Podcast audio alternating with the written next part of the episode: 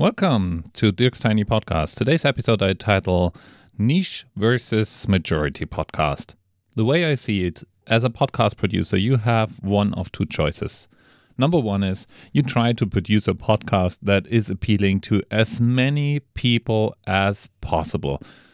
So, audience growth and audience reach are the main drivers for every decision you make. What is the topic you talk about? What is the opinion you voice? The guests you invite? The length of your episode? The frequency of publishing? The channels you're publishing into? The artwork? The collateral material? All of these decisions you optimize to reach one goal, and that is to maximize your audience growth.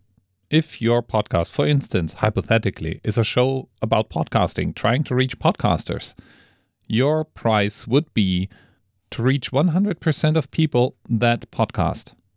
Since we're talking English here, let's say English speaking podcasters.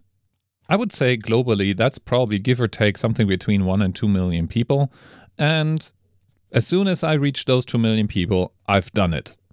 Of course, 2 million is not as sexy as say 20 million, which is exactly why people try to pick topics that appeal to more than just a subset of the community of podcast listeners. And the mainstream topics, if you will, are sex, security, finance, health, happiness, a little bit of gossip, maybe. I think you get the idea. It helps if you're a celebrity because then more people know and recognize you and are eager to hear your voice. What is an alternative to that? Well, the alternative is that you appeal to the niche, or niche, how some Americans like to call it. And the niche would be people who enjoy the type of content you produce. So instead of trying to tailor your podcast for the masses, you actually produce content that's interesting for a very specific group of people. And for those, it matches like a glove.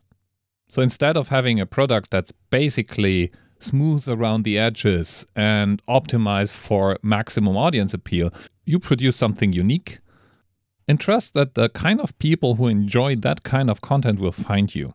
And because everything else is mainstreamy, they probably appreciate it even more.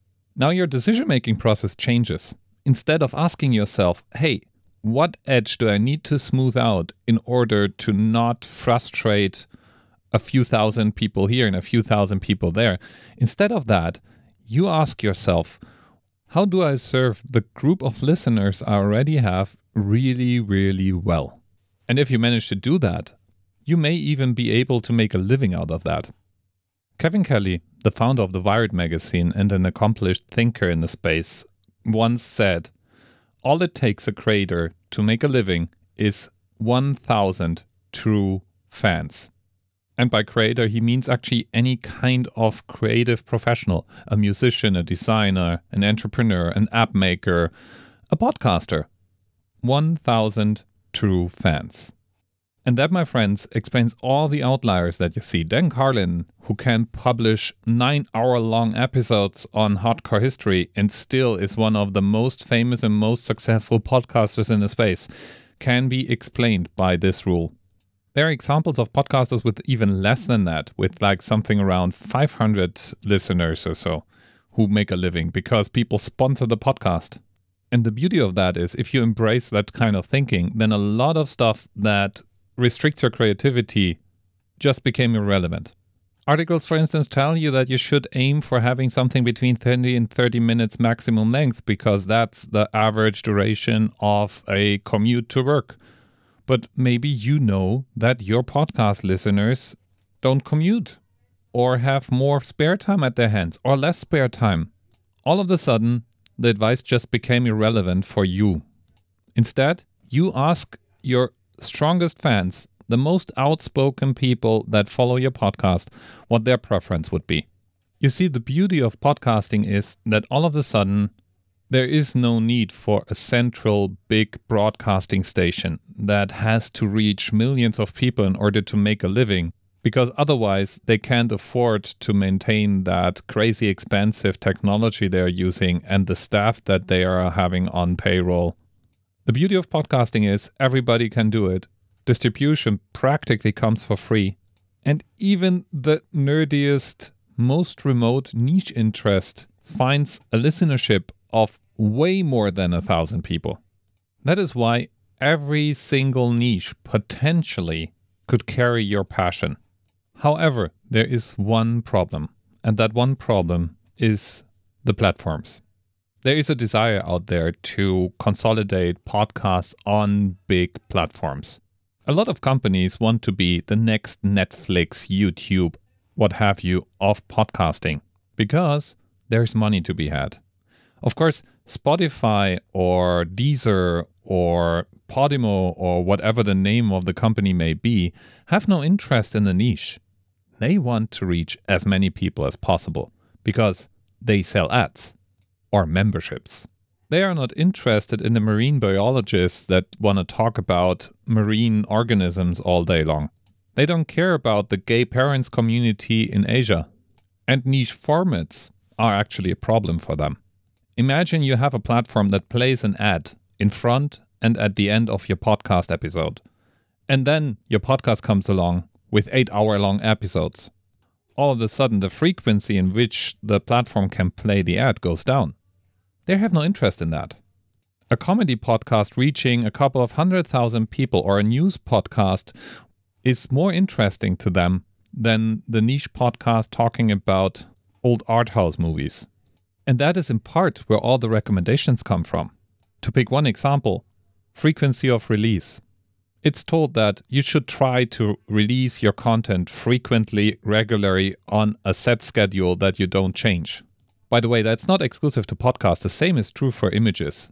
If you're on Instagram, then the platform nudges you to post as often as you can. Ideally, at least once a day. And it prefers stories over picture posts. The reason is not that you're a better creator if you follow that structure. The reason is that Instagram knows that the audience is more likely to stay on the platform the more content they get and the longer they stay on the platform, the more advertisement they can be presented with. And the more advertisements they can be presented with, the more likely it becomes they click on that stuff, the more money Facebook makes. It's as easy as that. For the creator, that actually becomes decremental. I follow a number of really talented, awesome photographers, and I noticed that the quality of postings they publish actually goes down over time. In the beginning, there's a ramp up. They start publishing pictures every day. And I noticed it myself. If you're a photographer doing pictures every day, you become better at first. But then you hit a wall. There's that moment when you actually realize that in order to do something meaningful, you have to think in projects. You have to think longer. You have to prepare more. And all of a sudden, your frequency goes down. The photographers that stick with the daily frequency actually plateau in their picture quality and the pictures become boring. And the same is true for podcasts. If your scheduling decision is based on the expectation of a platform, or the expectation of the masses, which is sometimes the same thing, chances are you will podcast at times when you have no appetite for it. You will rather release something mediocre and boring because you don't want to drop the ball. Now, of course, having a forcing function that actually gets you to do these kind of things on a regular basis is a positive thing. And sometimes good is better than best. Don't get me wrong. I did daily podcasts in the past. I know exactly what I'm talking about.